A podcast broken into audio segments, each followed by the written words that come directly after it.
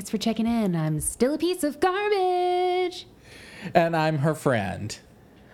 Welcome, welcome to the show. This is the Haunted Heart Podcast. The Haunted Heart Podcast, hosted by yours truly, your midnight werewolf and witch mother.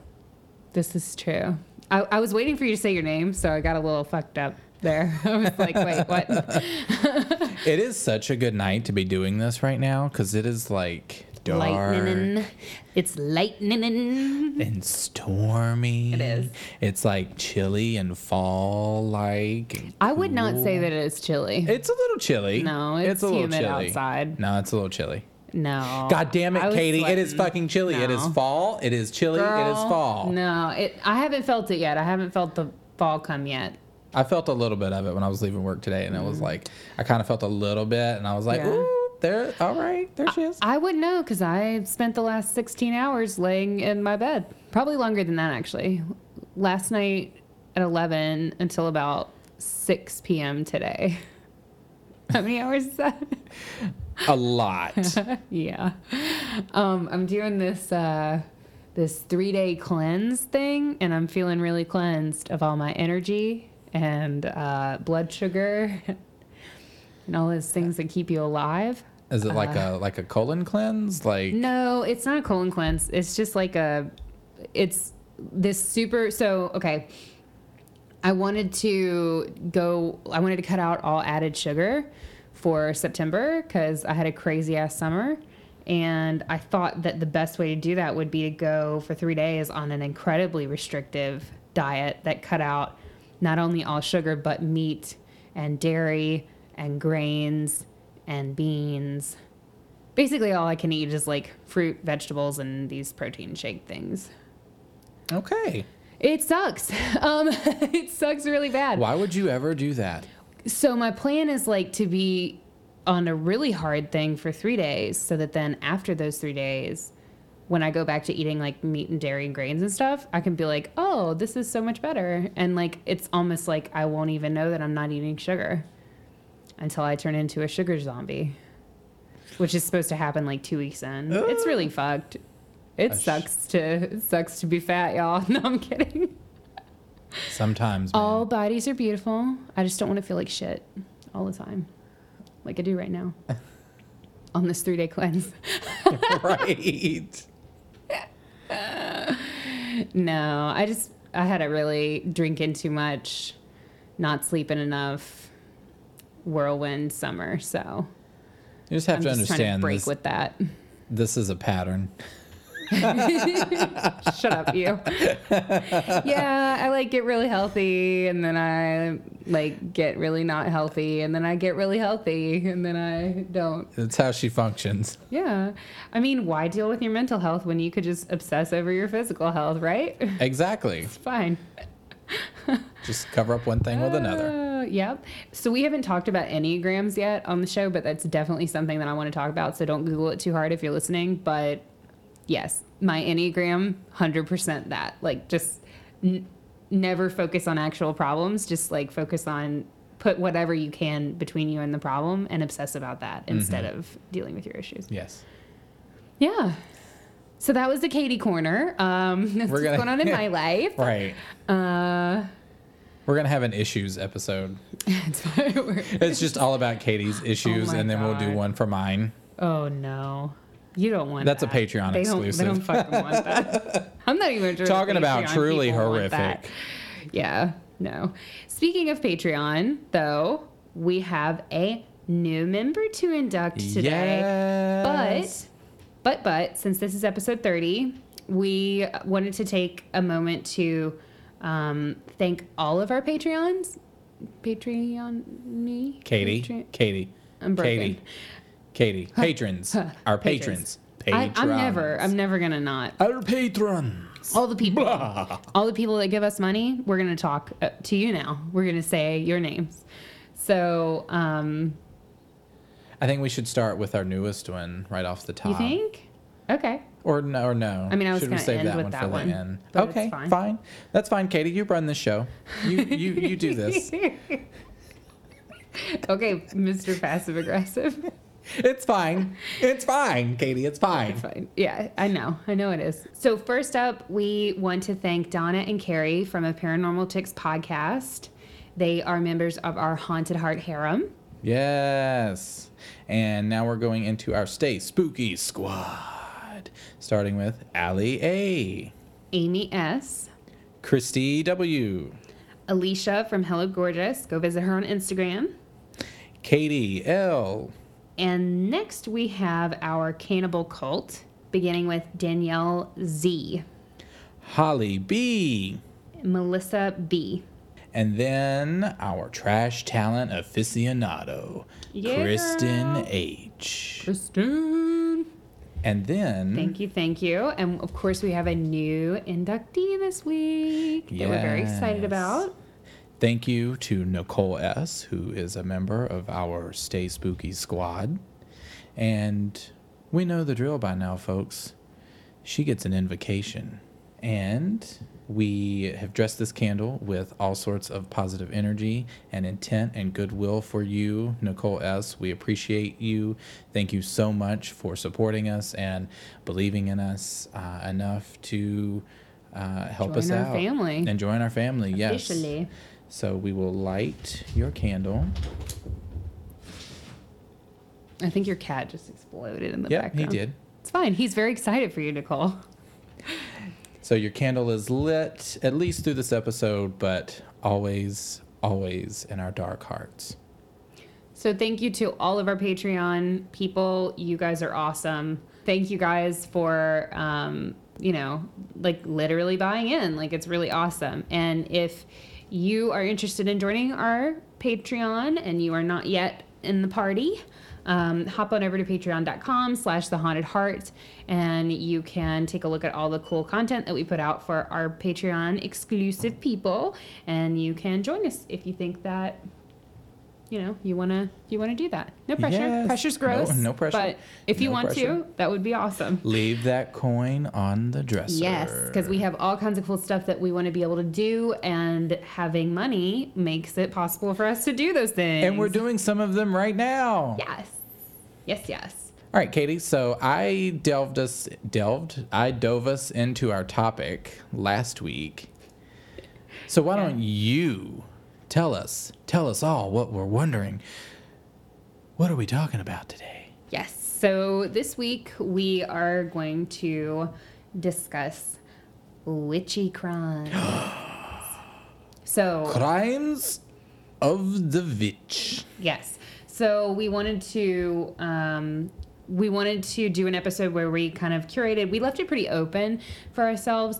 Basically, any crime that has to do with witchcraft, whether it was committed by a self-professed witch or whether people thought that witchcraft was involved or whether, you know, any sort of connection that we had with witchcraft, we thought that it would be interesting to explore that. Obviously, we both are, I feel like we have to throw a little bit of a disclaimer up top that, you know, witchcraft or magic or whatever you prefer to call it is overall a force for good in the world, is a force for maybe if not necessarily good, but at least a good neutral, and that witches, obviously we know, are not old terrible hags who are out to burn the world and out committing crimes and shit like that. There's a huge misconception of the Wiccan community, and we don't want to feed into that.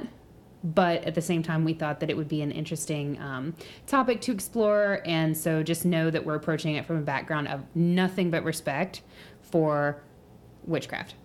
Well, I think it's also important to note that more than likely, like, the cases that we'll be discussing are probably more than likely not true. Yes. Not witches, like it's, yeah. In the sense that they are one.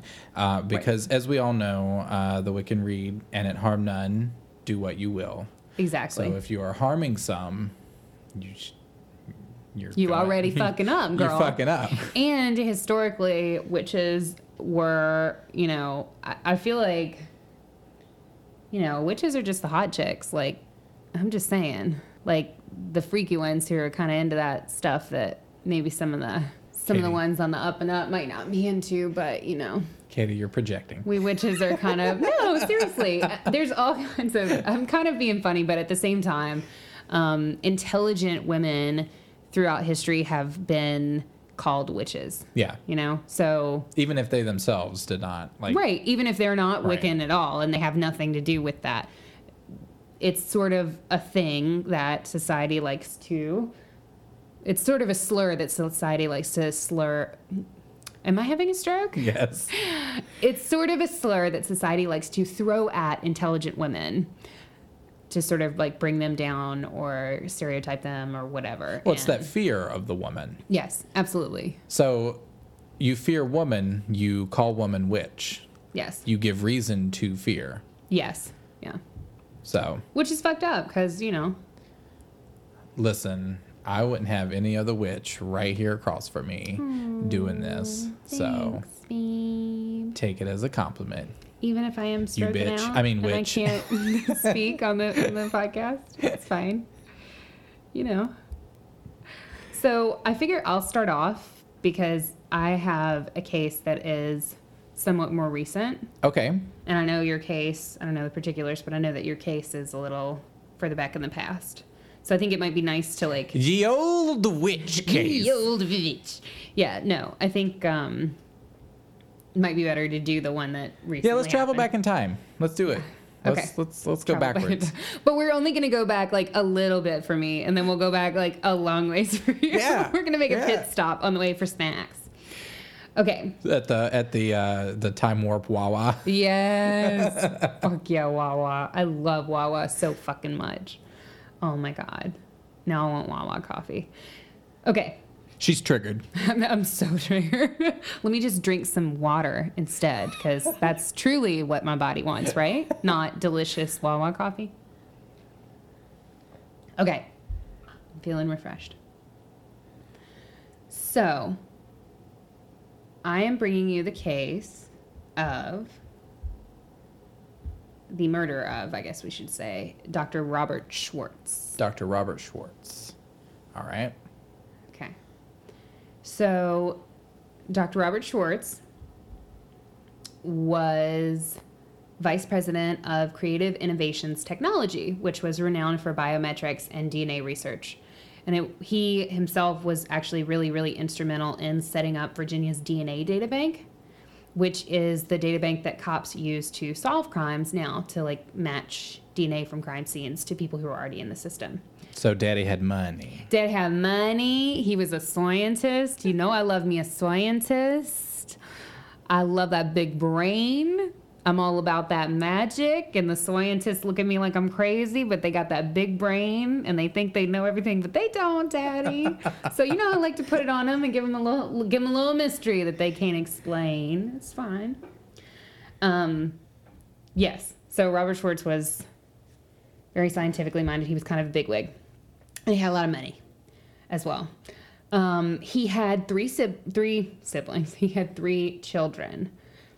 Jesse, who's a boy, Michelle Schwartz, and Clara Jane Schwartz. Okay. And Clara Jane was the youngest. So, Clara Jane was born in 1981.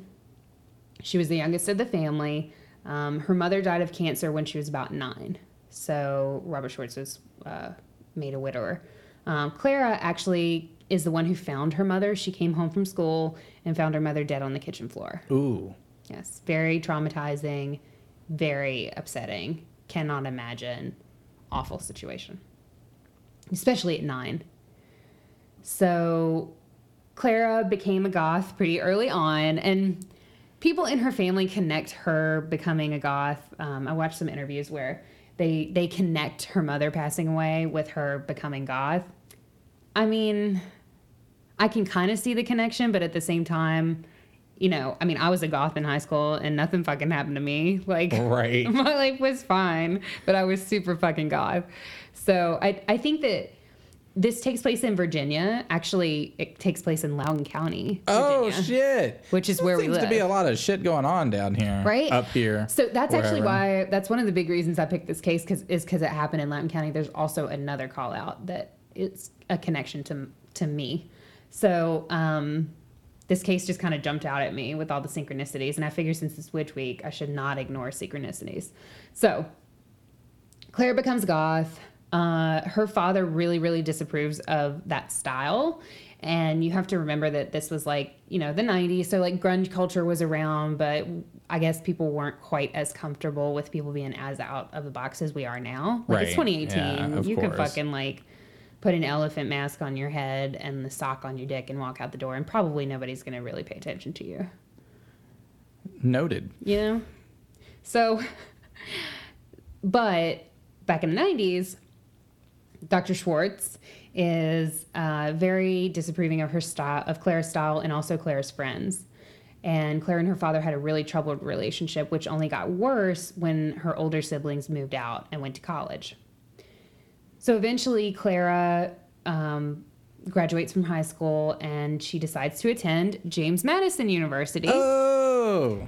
Yes, which is my alma mater, I suppose you should say. You could say that. Maybe. Maybe not. So, yes, she went to JMU and was a computer science major. But her grades were not really that good. Her father was really upset with that. Clara really preferred to... She was a computer science major, but she really liked to play internet games, like online games. Mm-hmm. Internet games. She liked to play internet games. These games on the internet. She liked to play them. Yes. She was up all hours of the night playing on that light book. That thing that the other people are inside and she talks to. I don't know what she was doing. Yes, she loved online gaming, and she actually created her own internet game, which was called Underworld. And it was a fantasy role-playing game along the lines of Dungeons and Dragons. So Clara was really into that and clearly was not studying that much for her homework. Her family described her as a really, really smart girl, but clearly she was not putting in the effort as far as grades go.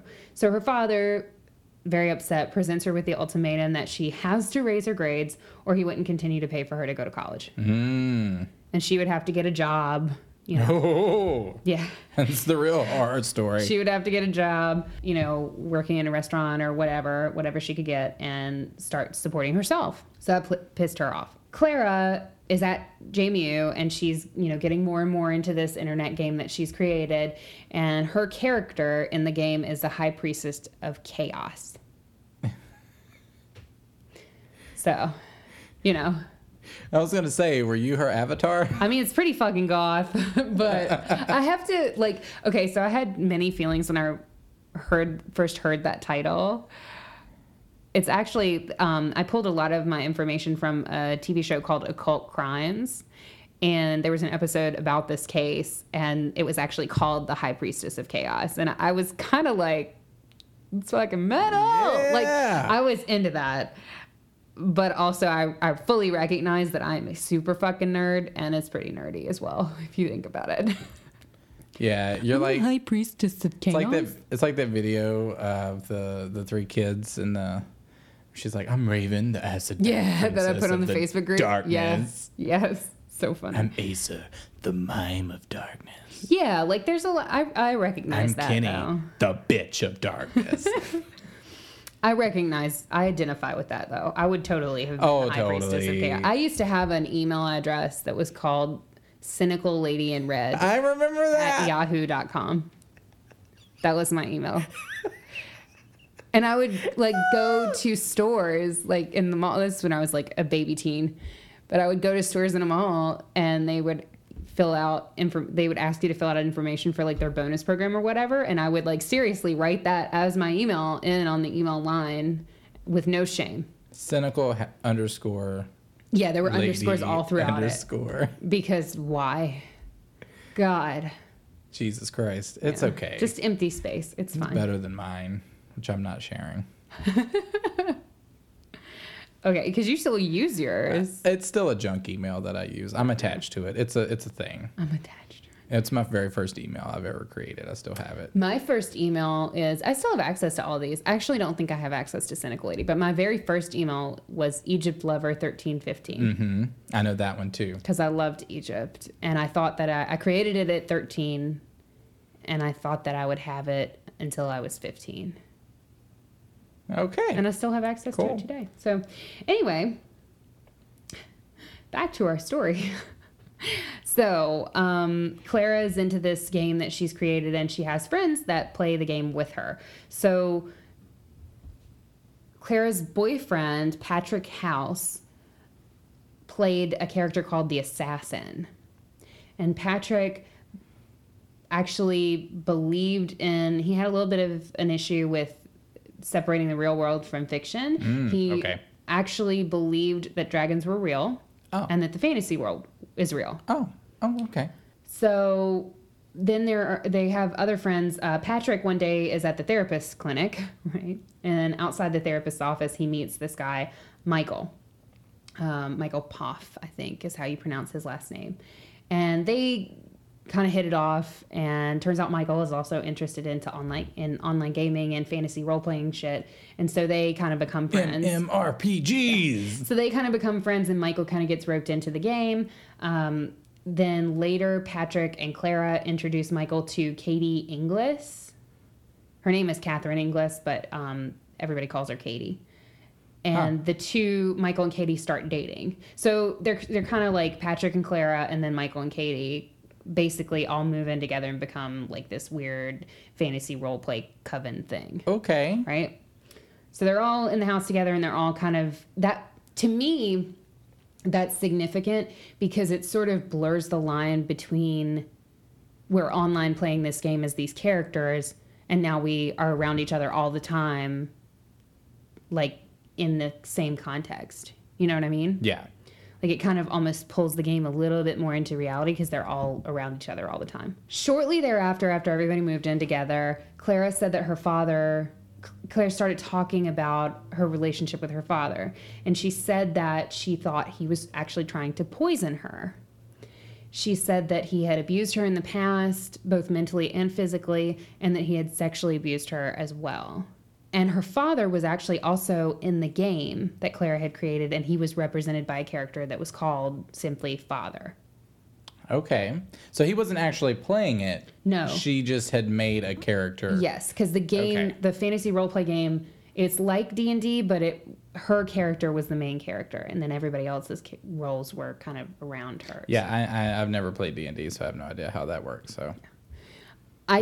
That's a different podcast. Yeah, that's a different podcast. I could go there, but let's not. The whole D&D community on our podcast, listeners, is just like... Yeah. But I don't have enough time to explain it to you. I'll have to get it to you off air.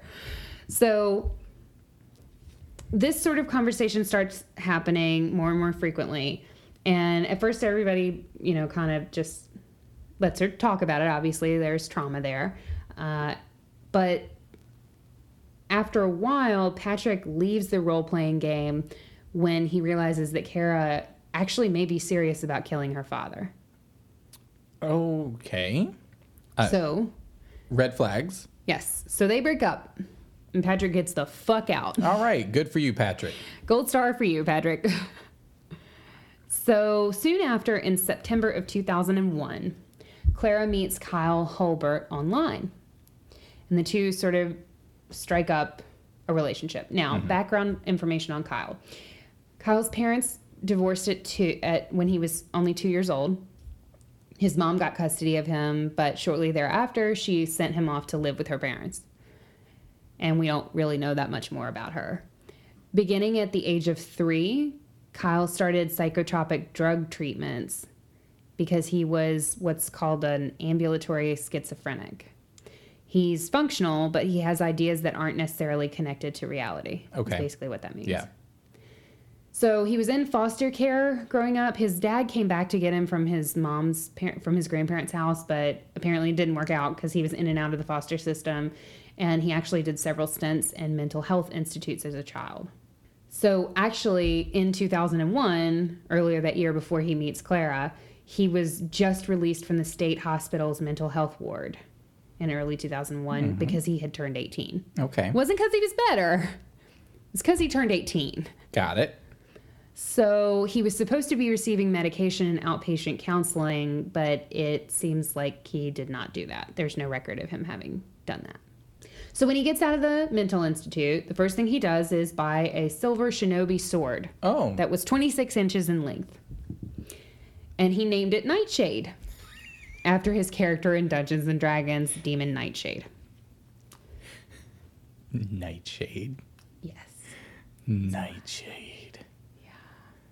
I mean, again, I feel very close to this story because a part of me is like, that's fucking badass. But at the same time, I realize that I am a nerd to the nth degree. So it's just a little too much. Like, it's just a little bit. Is it the night or the shade that is too much? I don't know.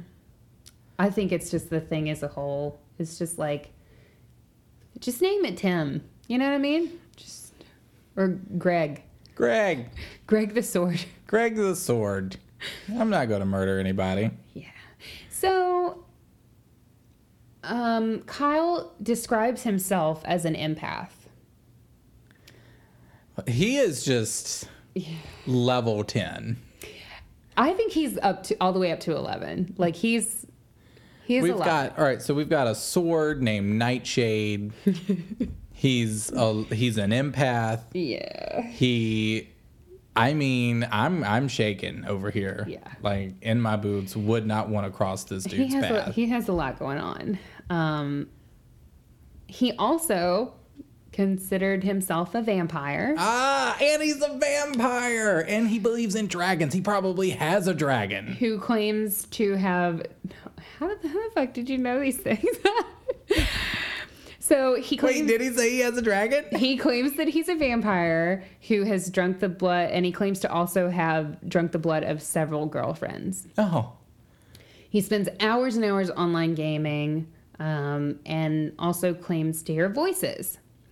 Three voices in particular that also have names. He hears the voices of Saba, Nicodemus, and Ordal. And he claimed to have a pet dragon whose name was Tiamat. Timmy? Tim. I mean, maybe. It's close to Tim. Maybe you could shorten it to Tim. It's close to Tim. Hey, Tim the dragon. So Tiamat the dragon, supposedly black with light green eyes, always sat on his shoulder and talked to him as well. Okay. Wonderful. Yes. So that's kind of what we're dealing with in Kyle Hulbert. Obviously, we're not making light of mental illness at all. No, not at all. I'm just like shook by these names and like. Yes, it's very creative. Yeah, but we probably need to get you some medicine. Yeah, and some counseling. He was with maybe some supervision. Our Lady of Chaos, right? So in September 2001, he meets her online, and the two of them hit it off, and they become close friends very quickly. And Kyle joins the game. The Underworld game that Claire created. And his character's name is the Protector. True to his character's name, Kyle began to feel that it was his job to protect Clara from her father's abusive behavior. They spent hours chatting online, during which Clara claimed that her father was planning her murder during their vacation in the Virgin Islands, which was going to happen over Christmas break. For Kyle, Clara's father became, because he was represented in the game as father, he took on an adversarial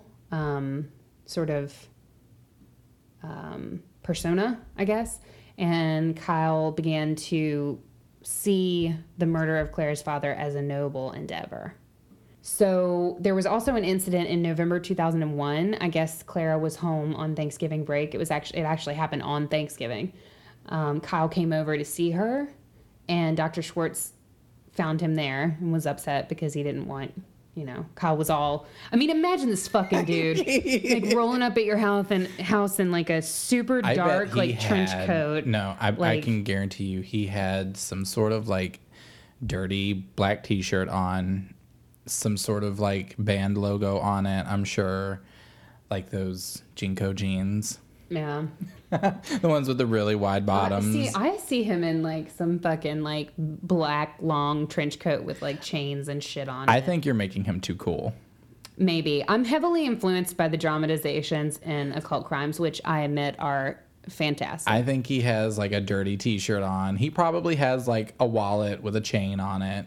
Yeah. Hooked to his pocket, but I'm seeing like Jinko jeans. Yeah. Wide leg, dirty Vans, black, or not Vans, but like the skateboard shoes.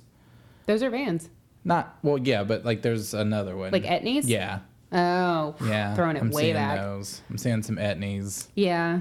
Maybe, but I mean, I'm just keeping in mind like her father's response, and maybe that was enough to make her father freak out. And he's got his Nightshade. Sword on his back. Actually, I don't think he was carrying Nightshade. However, when Dr. Schwartz found Kyle at the house, I guess maybe he was away and Kyle came over to see Clara and then he came home or something. But he basically came home to see that Kyle was there. And he also found that Kyle was carrying a very large concealed knife. Oh. So apparently Nightshade was not alone. Maybe that was like rat poison. I don't know. Oh, okay. I don't know what that Nightshade. What that one's name was. Night Glimmer. Lord. Nightshade, Night Sun. Maybe. So he flips out and he tells Clara that Kyle can't come back to the house ever again. Right? He's just over this whole goth. He's like done. He comes in. This is Thanksgiving, right? Yes. So he's come in. He probably went to go get the cranberry sauce. Maybe. He probably forgot the cranberry sauce. He went to the store. He's struggling to open it. Kyle pulls out his massive fucking 15-inch knife to open the can, and the dad is just like, "What?" I just see him, like, he's carrying his little groceries. He's already frustrated because he's got to go back and get the cranberry sauce. Comes back in, sees this strange boy there with his daughter and a knife. And he's probably just, like, over it. And I don't blame him. Yeah. I mean, I kind of feel... I understand because I was very goth. But at the same time, as an adult, I understand the tedious nature... of having a child who is so serious all the time. Yeah. You know what I mean? Yeah. So I get it. So this happens in November. On December 8th, 2001, Clara is back at JMU. I'm sure trying to finish up her classes before winter break. Kyle asks Michael and Katie for a ride to the Schwartz household. So Katie and Michael say, sure. And they all load up in the car and head towards Loudoun County, right? Towards the house. The road was really, really muddy, and it was raining a lot that night. And they ended up getting stuck in the mud before they actually got to the house. The car got stuck. So Kyle hops out of the car and walks the rest of the way to the house. It was like just, I think it was like less than a mile. He just cut through some trees and headed to the house, right? So meanwhile, Katie and Mike try to get the car unstuck, but they can't get it unstuck, so they just go back inside the car and they just make out for a little bit. Oh, yeah, as we do. You know, I mean, there's nothing else to do, so why not, right? Right. The show that I was watching said that the teenagers began making out and heavy petting. So they began their heavy petting. A little bit of heavy petting for you. This sounds like, wouldn't this be a great segue that, like, he went off to do whatever he is about to do, and they were stuck in the car making out, and then they became, like, the Hookman urban legend. Oh, fuck, and he did that, yeah. Yeah. That would be good. I could totally play Dungeons and Dragons. Next episode, I'm just immersed. Like, you come back to record next episode. You have a dragon named Tiamat. I'm just immersed in Dungeons and Dragons. Jesus. It happens to the best of us. I mean, your mother already gives me lots of dragon things. So. This is true. All right. So Mike and Katie are making out. And Kyle is headed towards the house. So Kyle arrives at the Schwartz household. Makes up some story about how he left something there or needed to pick something up, yada, yada. So that he can get inside, basically. And once he's inside, he accuses Dr. Schwartz of abusing his daughter. And Certainly we don't, I mean, I'm always the person who is inclined to believe somebody who is saying that they are being abused, right? I want to believe someone when they say that. Right. However, in this case, you have somebody, Clara is obviously somebody who is very paranoid. She's obviously somebody who has other things going on that could potentially maybe lead her to say some things that maybe aren't 100% true and factual, that maybe she feels are, right? So there's like a mental divide going on here. So Dr. Schwartz reacts like, the fuck? And he like doesn't really take it seriously. I think they said that he kind of like mocked Kyle a little bit. But in my mind, it's the reaction of somebody who that like that's just so crazy to him that he just doesn't even have a frame of reference for how to respond. Right. Because, you know, if he's not abusing his daughter, then it's just something that's like out of fucking random, left field. Yeah. So this infuriates Kyle. He takes out his sword and stabs Dr. Schwartz 29 times. 29 times. Yeah, they said that after the first, like, 3, he just blacked out and just, yeah. So, after this vicious attack, Kyle carved an X into the back of Schwartz's neck and left his victim in a pool of blood on the kitchen floor. Like her mother. Yeah. So Kyle then goes back out to the car, throws his bloody sword and his bloody trench coat in the back. That's why I was thinking he was wearing a trench coat. Ah. It was a character trait. So he throws his bloody sword and his bloody trench coat in the back of the car, and he's just like totally like fine, right? And he and Mike try to get the car out of the mud, but they still can't get it out. So they went to a neighbor's house to make a phone call to a towing service. Tow truck shows up, pulls them out, but they didn't have any cash to pay. So Katie had to ride with the tow truck driver while Mike and Kyle followed in the car. And in my mind, it's the tow truck driver from, it's Mick from Wolf Creek. Oh my God, yeah.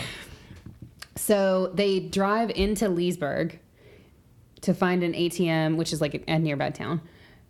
I thought you were getting ready to explain what an ATM was, and I was like, ugh. It's where you press the buttons, and then you get the money, or you get the message that you don't have any money. Yeah, I know that. So they go into Leesburg, they find an ATM, they take cash out, pay the tow truck driver. Tow truck driver goes on about his business. And they return to their home. Kyle is feeling super proud and vindicated, and Mike and Katie are very nervous. Because, of course, while it may not have been discussed in specifics, they definitely know what happened, right? Why would Kyle go to the Schwartz household without Clara being there? They know that he has this grudge against Clara. They all know, or against Clara's father. They have this huge backstory that's part of this game that they all play and talk about all the time. And all of a sudden, he just asks for a ride there, comes back, isn't carrying anything, and has this fucking bloody-ass sword. Yeah, I was going to say, like, the fact that you're headed towards this person's house with a fucking sword. Yeah, a 26-inch bloody sword kind of raises, you know, an eyebrow or two. So It's clear that Mike and Katie kind of sort of know what happened, and they're a bit nervous. So 2 days later, on December 10th, Robert Schwartz's colleagues are very worried because he didn't show up to work, and it's not like him. He's very prompt, very punctual. So a neighbor was called, and the neighbor goes over, he found the body, and called the police. The detectives that were working the case went to JMU to give Clara the news of her father's death, and Clara's older sister, Michelle, also went to JMU. So he went to see both girls there. Detectives obviously start talking to neighbors who tell them about the tow truck that they saw in the neighborhood.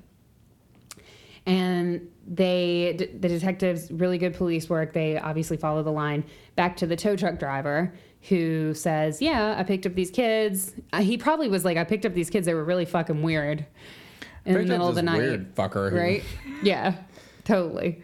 And of course they were really easy to remember because of course Katie had to ride with him. They had to go all the way into Leesburg and like get money out of an ATM. It was the whole thing. Right. Yeah. So there's this huge thing.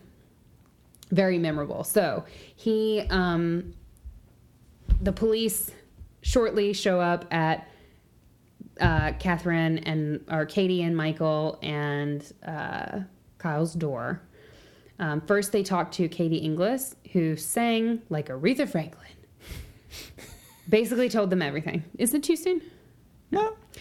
So Katie talks to them about everything. Katie and Michael maintain that they had no idea that Kyle was going to kill Dr. Schwartz. But later they confessed that they knew when he asked for a ride that that's what he wanted to do. They also ended up helping him clean the sword, which police later found in Kyle's home that had been scrubbed clean of blood. With the exception of Clara, everybody else who was involved eventually confessed. Obviously, you know, Katie, one of the, I felt so bad, one of the detectives described her as a dingbat. Like, he literally, it's this old guy, and he was like, and she was kind of a dingbat. And I was like, are you, what? Is this seventh grade? I love it. Oh, my God. Dingbat. I was like, is this seventh grade? What the fuck? Is that an official police term? Yes. So Katie spoke immediately. I think Mike pretty much gave it up pretty quickly. And then Kyle, clearly he's mentally unstable, and he had a sense of pride in what he did. So I don't think that it wasn't like it was like a 5-hour interrogation and then he finally cracked and gave them the information. I think it was pretty straightforward. Right. However, Clara did not confess. Clara played innocent and put it all on Kyle. She said he took it too literally. He misconstrued her words, yada, yada. She also accused her father of verbal, physical, and sexual abuse in an interview with police, in many interviews with police. However, her siblings never confirmed that Clara was ever abused. They said that she and her father had a difficult relationship, but none of them could ever confirm any sort of abuse. Bottom line, Clara needed the money from her father's estate and his life insurance money. She even mentioned the life insurance money in her police interviews. Or she was going to have to go to work because she wasn't doing great in school and she wasn't really feeling that. She didn't want to go to work, so she figured if she got her father out of the way, then she would have plenty of money to live on with the life insurance and the money from his estate because he's already a wealthy man, right? Right. So she manipulated Kyle, who was a very mentally ill person, into basically doing it for her. And she eventually, after much interrogation by the police, she eventually cracked and admitted, she said, quote, "I want to be perfectly honest. I knew deep inside that Kyle was going to do it." End quote. Mm. So sentencing, Michael was sentenced to 18 years in prison. Damn, okay. That's... for being an accomplice. Okay. Catherine, interestingly, served a 1-year sentence for conspiracy to commit murder. And the thing with Catherine, Catherine was the person who police knew that they would have the hardest time connecting to it because Catherine just really didn't know a lot of details, and she was just like kind of like riding shotgun. She wasn't driving the car. She wasn't, for some reason, they found it much harder to connect Catherine, but she did serve a 1-year sentence for conspiracy to commit murder. Mm-hmm. Okay. Kyle was sentenced to life in prison without the possibility of parole and is currently serving his sentence at the River North Correctional Center. Is that near here or no? Probably not. I don't think so. No. I didn't actually look into that. It's in Virginia, but it's in Independence, Virginia. I have no fucking idea where that is. So right next to Liberty. Jesus. So he did get life in prison without the possibility of parole, which I struggle with a little bit because he clearly was mentally ill and he didn't do anything to cover up the crime other than washing the sword, but he didn't do anything to hide the body. I struggle with that sentence. Right. A bit. And on October 16th, 2002, Clara was convicted of first-degree murder. In February of 2003, she was sentenced to serve 48 years in prison, and despite multiple attempts at overturning the sentence, she remains at the Flubana Correctional Center for Women near Troy, Virginia, with a tentative release date of November 2nd, 2043. Well, I guess she didn't have to worry about working. Yeah. After all. Nope, she sure didn't. So when she Except when she gets out. Yeah, she was born in 1981. So if she gets out in 2043, she will be roughly 62. Ooh. Damn. Yeah. So that is the story of the murder of Dr. Robert Schwartz. Is she still? But is she still eligible for her father's estate? Do you think? Like, I'm that's a bunch of legal stuff. But like, I'm interested to know if, like, does she? Is she does she still get that? Like, even when she gets out? I doubt it. I mean, if there's any of it left, it probably all went to her siblings. Oh, that's true. You know, she had siblings, so it probably went to them. Yeah. So, yeah, and that was very, you know, the High Priestess of Chaos and all. Clearly somebody that's presenting themselves as a witch or witchy type woman who is not at all connected with the virtues of, you know. Right. Any of that. False. Yeah. No. Yeah. Wiccans don't usually murder for greed. No, exactly. Not true. Or like use other people. Yeah, like pawns. Exactly. So, wow, what do that's you interesting. Have for me? So speaking of that, like using other people, I have a case known as Ye Old Yorkshire Witch. The Yorkshire Witch. Okay. So I'm bringing with this case a little bit. Yeah, I'm bringing it back. We're getting out of a little time machine. We're going back. So we're getting back in the time machine. We have our Wawa coffee. We have our snacks, our witchy Wawa coffee. I took Nightshade with me. Oh, good. Good. Great. Great. And now we're headed back. Yes. So the Yorkshire Witch, also known as Mary Bateman. She was a farmer's daughter, born Mary Harker in the little village of Topcliffe near Thirsk, North Yorkshire, in 1768. That's Britain, right? Yeah. Okay. That's the UK. Yeah. Got it. So. A lot of fancy words in there. Yeah. Fifth. So from a very young age, she was very dishonest and was dismissed for petty pilfering from one of her jobs. Pilfering? What is that? Stealing. Thieving. Oh, okay. Yeah, thieving. Stealing shit. Petty shit. She found other jobs but never held them for long. Mary was what today we should call a compulsive liar, essentially. She was a thief, a fraudster, and confidence trickster. She was also, by all accounts, a consummate actress, and deceived many of her victims by instilling in them a belief that she had supernatural powers. Mm-hmm. See, it's crazy. Like, in talking about this particular topic, it's very interesting because if I tell you that I have powers, right? Mm-hmm. And I put you in that frame of mind, and then I do sleight of hand things or things to slightly mentally manipulate you, you buy into it more often than not, and you can kind of you give me the power that I'm professing to have. Does that make sense? Yeah, totally. So in 1788, at about 20 years old, she turned up in Leeds, where she worked as a dressmaker and also told fortunes. Okay. She married a wheelwright, John Bateman, but the poor fellow soon came to regret it when he discovered his wife's criminal tendencies.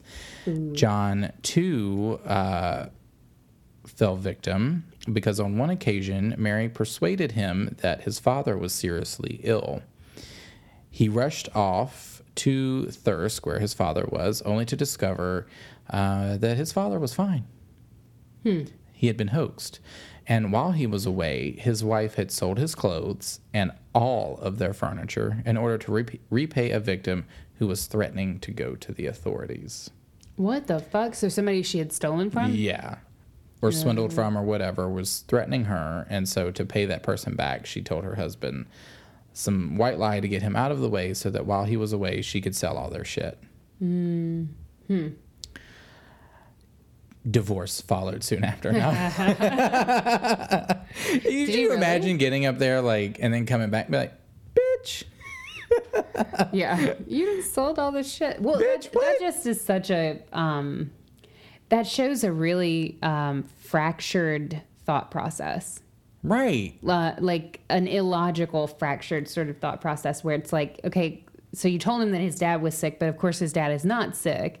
So he's going to do nothing but turn around and come right back home. Exactly. And wonder why you lied. And then he comes home and all the shit's gone. Like, right. Is the plan to just make up another lie that somebody broke in and stole literally everything? I think it just comes from, like, this sense of, like, such a short-sighted, like, goal. Like, I'll think about it later. Yeah. You know what I mean? I'll fix that problem after I fix this problem. Right. And push sound like somebody? Yeah. So... Mary Bateman envied the women for whom she made fine clothes and wanted to be like them. So she resorted to theft and fraud on a very impressive scale. Hmm. One story told how after a disastrous fire in Leeds, Mary Bateman roamed the streets, supposedly begging for money, sheets, and blankets for the victims. But they all ended up in her own home. Hmm. She's an opportunist. Damn, girl. She saw an opportunity and took it. Mm-hmm. It's shitty, but people have done worse things. Like she's about to do. And she, in fact, has done worse things. Right. Jesus that's not Christ. She saw an opportunity. She wanted nice things. Hey, whatever. Don't steal from people. They gave it to her. Yeah, but they gave it to her. Under false pretenses. Right. Yeah. She fucking swindled. It's a con artist. She swindled them. But anyway, I digress. Mary began increasingly to turn to fortune-telling as her main source of income and actually invented a mythical person called Mrs. Moore, who was supposed to be able to solve literally every problem. According to Mary Bateman, Mrs. Moore had supernatural skills as she was the seventh child of a seventh child. Mm-hmm. Mary picked as her first victim a Mrs. Greenwood, who was frightened into believing that her husband had been put in jail and that only Mrs. Moore could secure his release. Mrs. Greenwood immediately handed money over to Bateman, and when her husband returned home, supposedly from jail, the naive Mrs. Greenwood was delighted and believed her money well spent. Did they just, not talk about that? Well, too late. She discovered he had never been in jail at all. Okay. Again, this goes back to that, girl, you know what I mean? She's going to know her husband wasn't in jail when he comes home, and she's and he's like, what the fuck are you talking about? So... A second victim, a Mrs. Steed, was tricked into believing her husband, a soldier, was contemplating an illicit affair. Mm.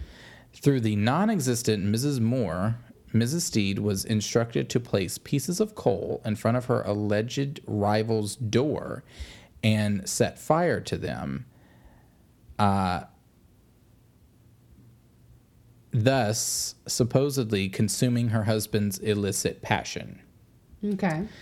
Again, a tidy sum of money was handed over to Mary Bateman. The wicked fortune teller went on inventing preposterous stories of terrible things that were going to happen to Mrs. Steed unless money for the intervention of Mrs. Moore was paid over. In the end, the unfortunate soldier's wife handed everything she owned to Mary Bateman to avert these supposed disasters, finally being reduced to complete penury and attempting suicide by drowning herself. Wow. Yeah. So, by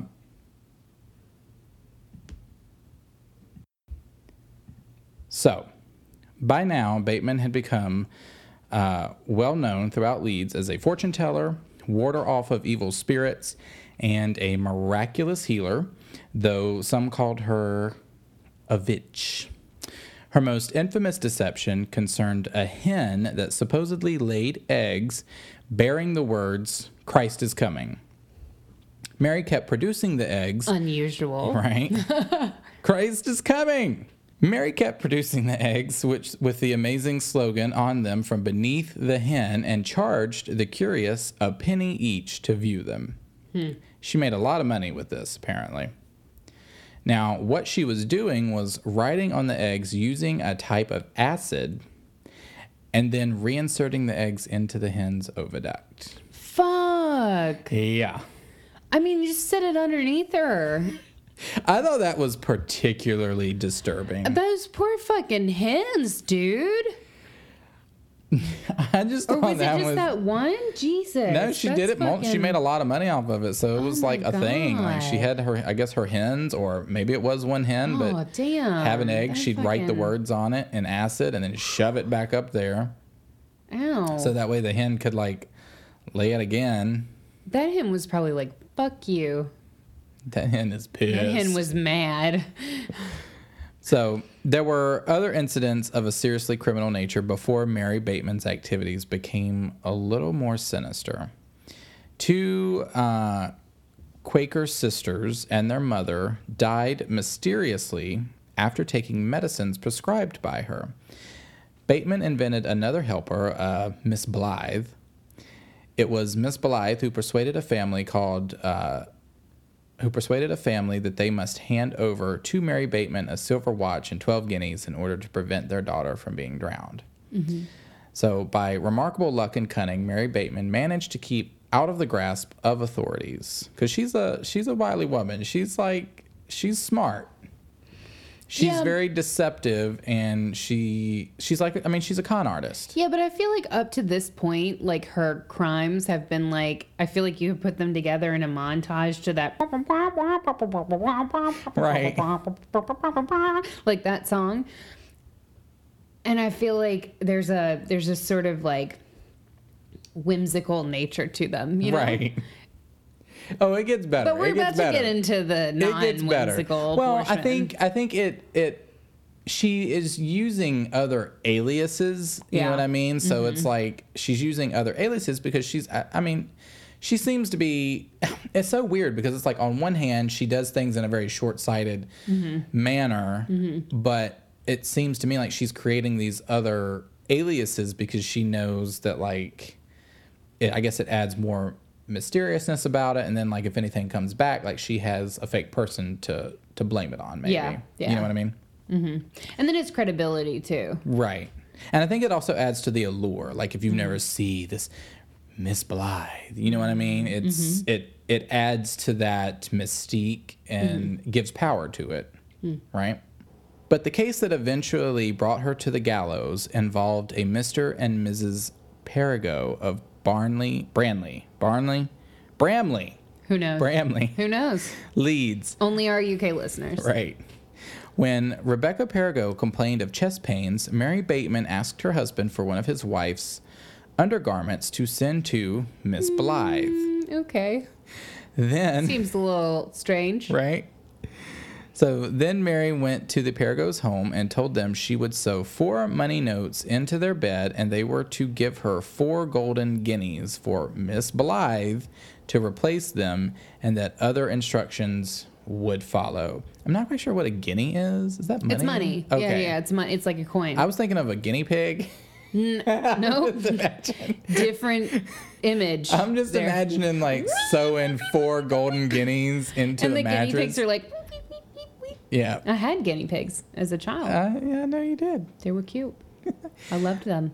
So letters from Miss Blythe duly arrived, as promised, saying the couple was to fasten horseshoes over their door and demanding more money in return for Mrs. Perigo being restored to full health. Mm-hmm. So sums of money and other gifts were handed over by the credulous pair for Miss Blythe, who, of course, they never once met. Never met her, not a once. Not nary a time did they meet her. Then they received letters informing them that they were to eat puddings, to which poisonous powder had been added by Bateman. Otherwise, they would die of a terrible disease. Mr. Perigo could not stomach more than a spoonful of the foul mixture, but his wife ate it all. Mm. Dying in agony in May of 1806.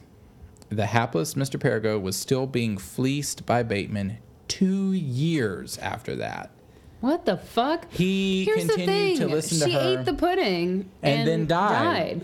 So I would probably consider that an unsuccessful attempt. He continued to listen to her for 2 years after that. Mm. And then he eventually decided to retrieve the paper notes sewn into their bed and discovered that they were worthless pieces of paper. So apparently this, triggered him because finally he realized... death of his wife. Finally, he realized he had been duped. Not the death of his wife or any of that, but, these paper notes. This isn't real paper! She's a fake! Sure, okay.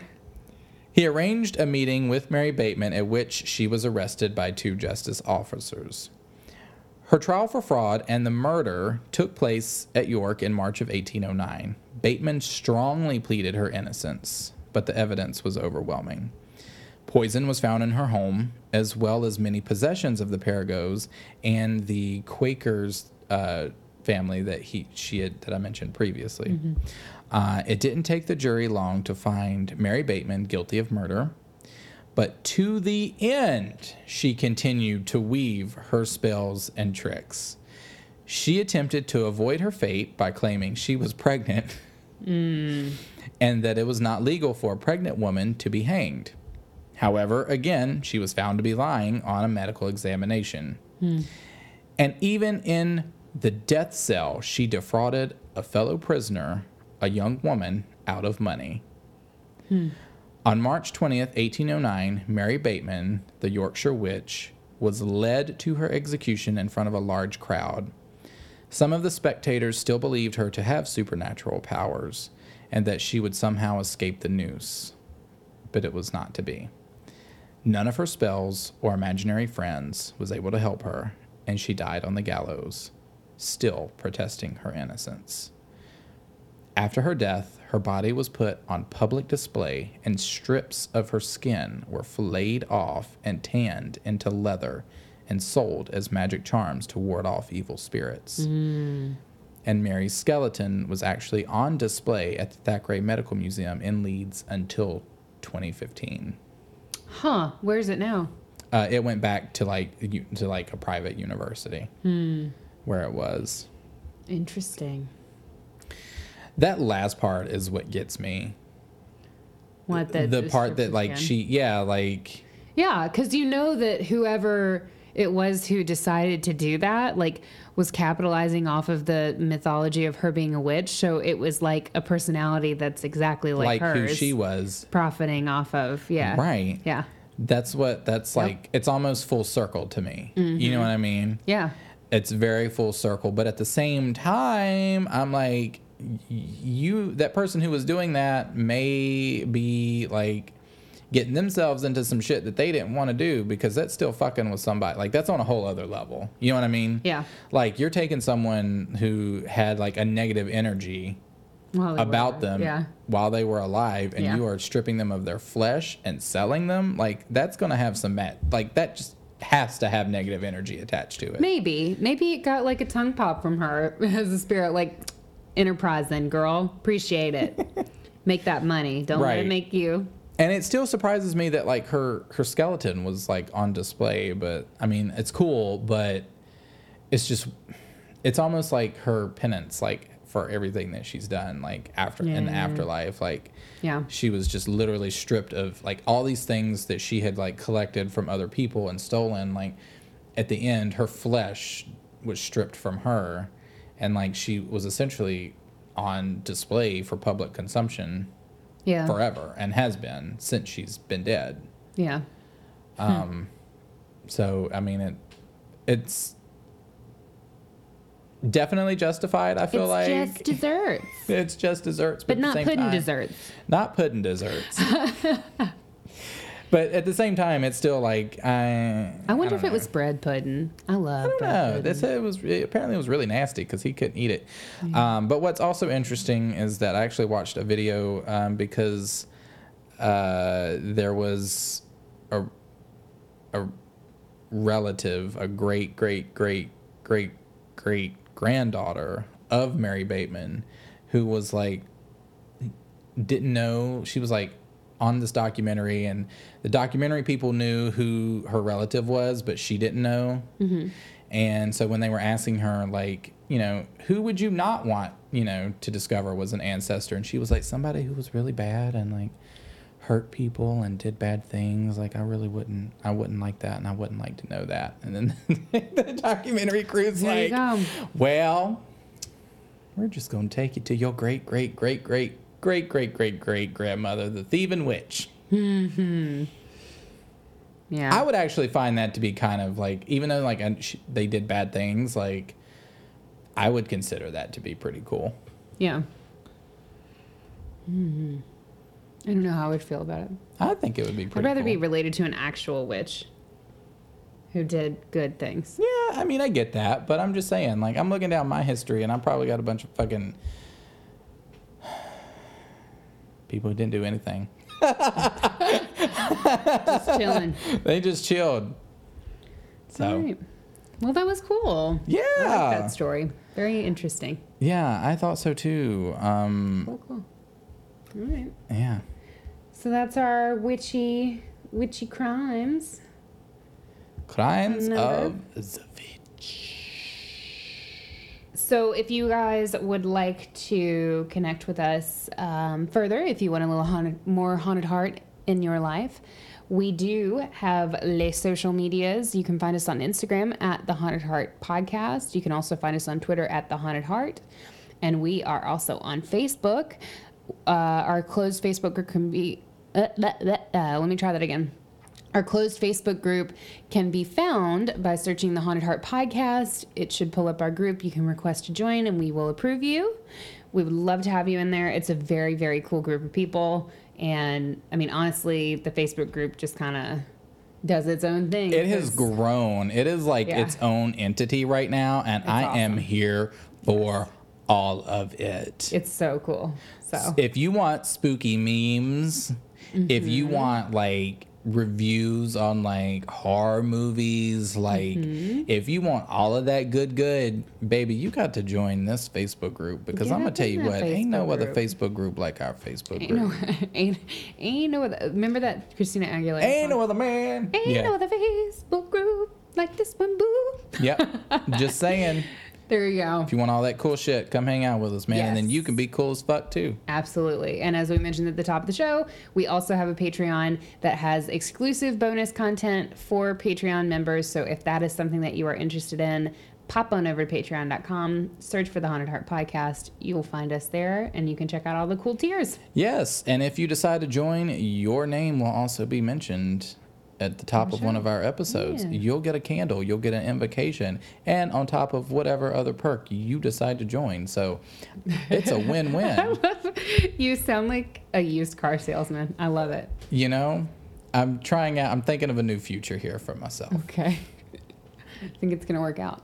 You're going to be a professional swindler like Mary? Like Mary Bateman. Come on, Mary. Come on, Mary. All right, guys. That's all we have for you this week. But we will see you next week, and we hope that the week ahead brings you nothing but love and light and happiness and good witchy vibes and no bad witchy vibes. And as always, stay spooky.